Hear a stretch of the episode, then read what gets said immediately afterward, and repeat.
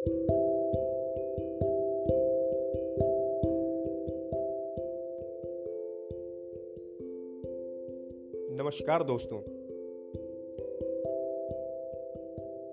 आज हम डॉक्टर हरिवंश राय बच्चन के द्वारा लिखित एक कविता, जिसका शीर्षक है, मैं हूँ उनके साथ का वचन करेंगे। मैं हूँ उनके साथ खड़ी जो सीधी रखते अपनी रीढ़। कभी नहीं जो तज सकते हैं अपना न्यायोचित अधिकार। कभी नहीं जो सह सकते हैं शीश नवाकर अत्याचार। एक अकेले हो या उनके साथ खड़ी हो भारी भीड़।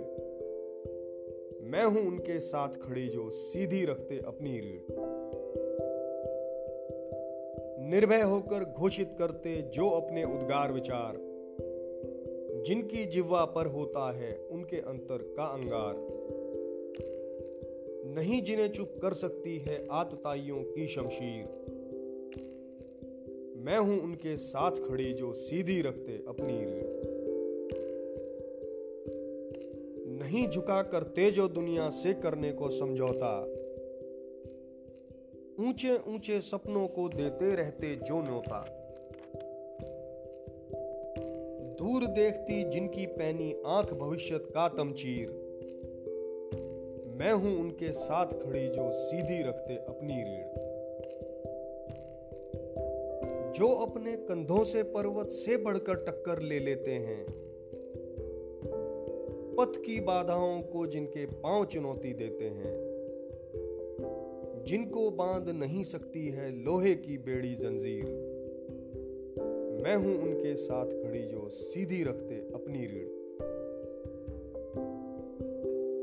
जो चलते हैं अपने छप्पर के ऊपर लूका धरकर। हार जीत का सौदा करते जो प्राणों की बाजी पर।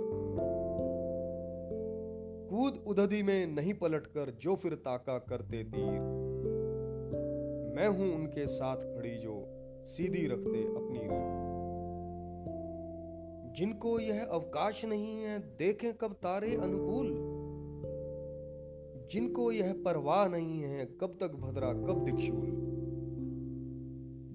जिनके हाथों की चाबुक से चलती है उनकी तकदीर, मैं हूँ उनके साथ खड़ी जो सीधी रखते अपनी रीढ़।